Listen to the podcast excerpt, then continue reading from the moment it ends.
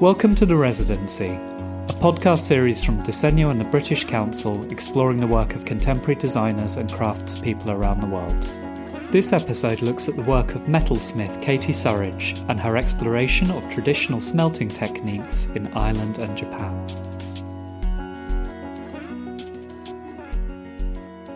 My name's Katie Surridge and I'm an artist blacksmith based in Peckham.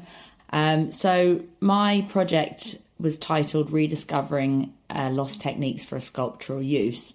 And the focus of my project was to try and collect iron ore um, to smelt and then use to create my own iron.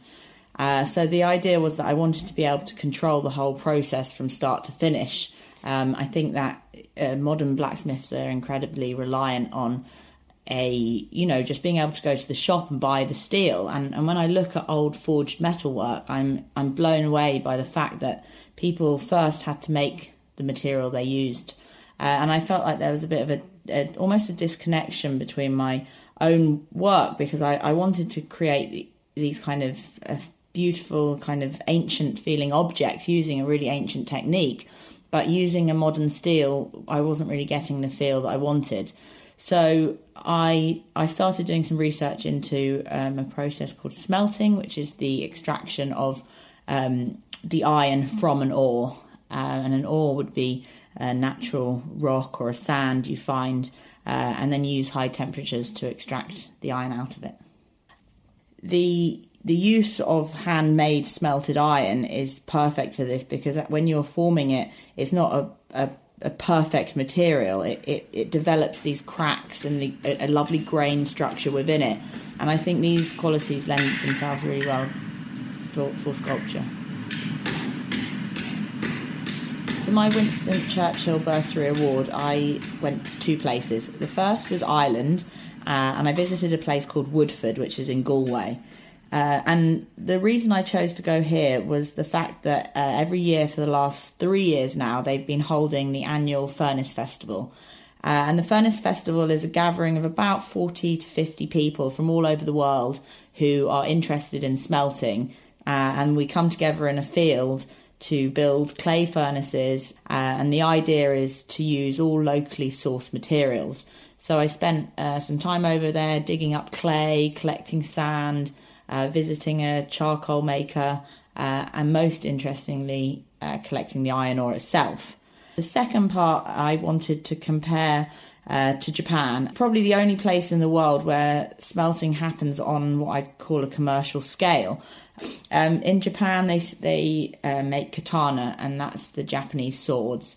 Uh, and and to be able to make katanas, you have to use hand smelted Tatara steel. Um, smelting in Japan actually stopped after the Second World War, and the knowledge was almost lost. Uh, it restarted again in 1977 when they designated it as a cultural property. Luckily, there was one old man left who remembered the traditional knowledge, um, and then he trained two murages, and murages are uh, people who have the special knowledge of the smelting process.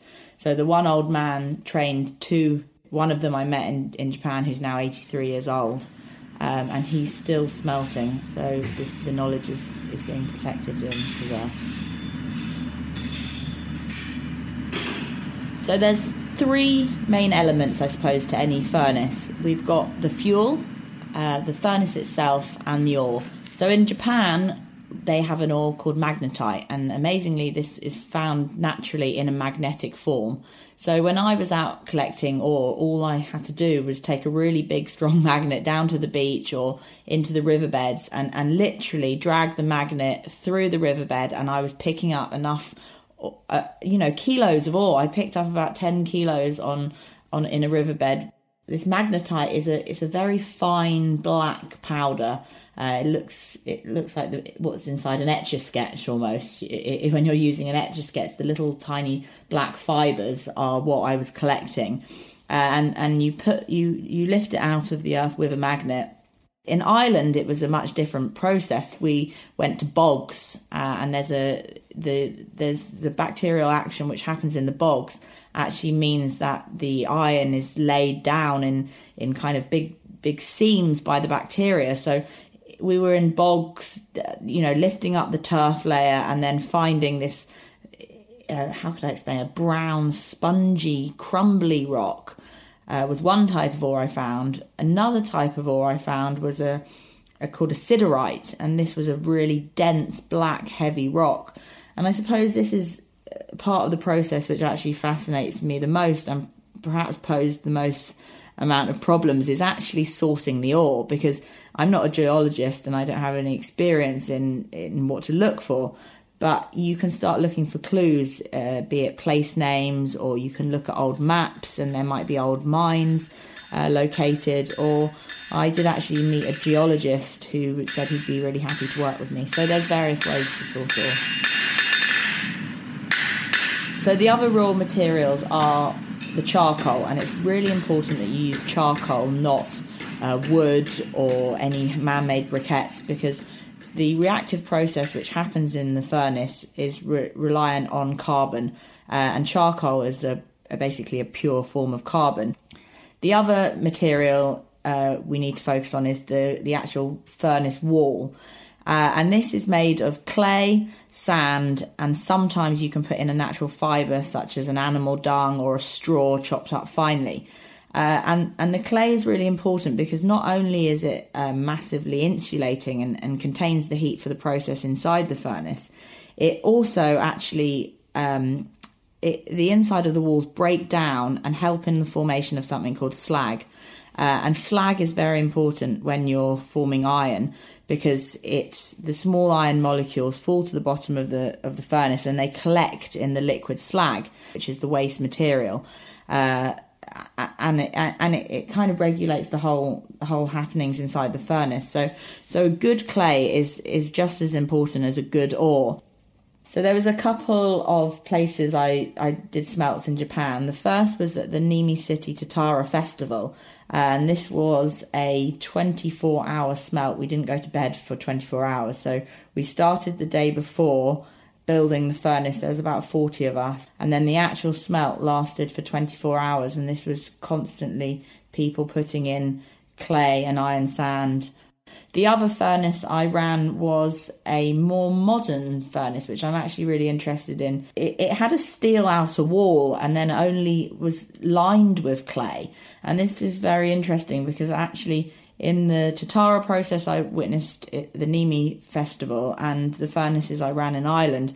They they can only be used one or two times, and then they are destroyed in the process. But by building a steel outer wall and lining it with clay, uh, just a much thinner layer, it it saves. I mean, the initial welding will be a lot harder, but actually to be able to reuse the furnace is a lot more time efficient in, in my view. So the smelting in Japan takes place in a special building called a takadono, and this is a, a purpose-built building which um, is is purely for the for the smelting. And the incredible thing about this is it actually becomes a holy space at the start of each smelt um, and a, a, a, Shinto priest came to the space beforehand and set up a shrine. Uh, he gave offerings of sake and vegetables to Kanayago.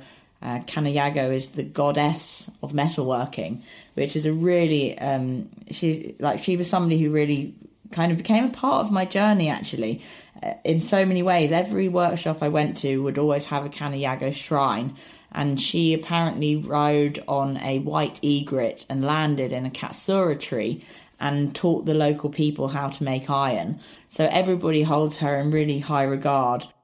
I, am particularly interested in uh, religion and magic and spiritual belief within my own practice, and I think what I will definitely take away from Japan is the idea, the Shinto belief that anything can be a god a, a, guitar could be a god, a, a, hammer could be a god, and I think that teaches us to to respect everything around us. And I did notice this in Japan is the level of respect everything um, operated with, and I, and I think that's perhaps why the Japanese are so renowned for their craftsmanship.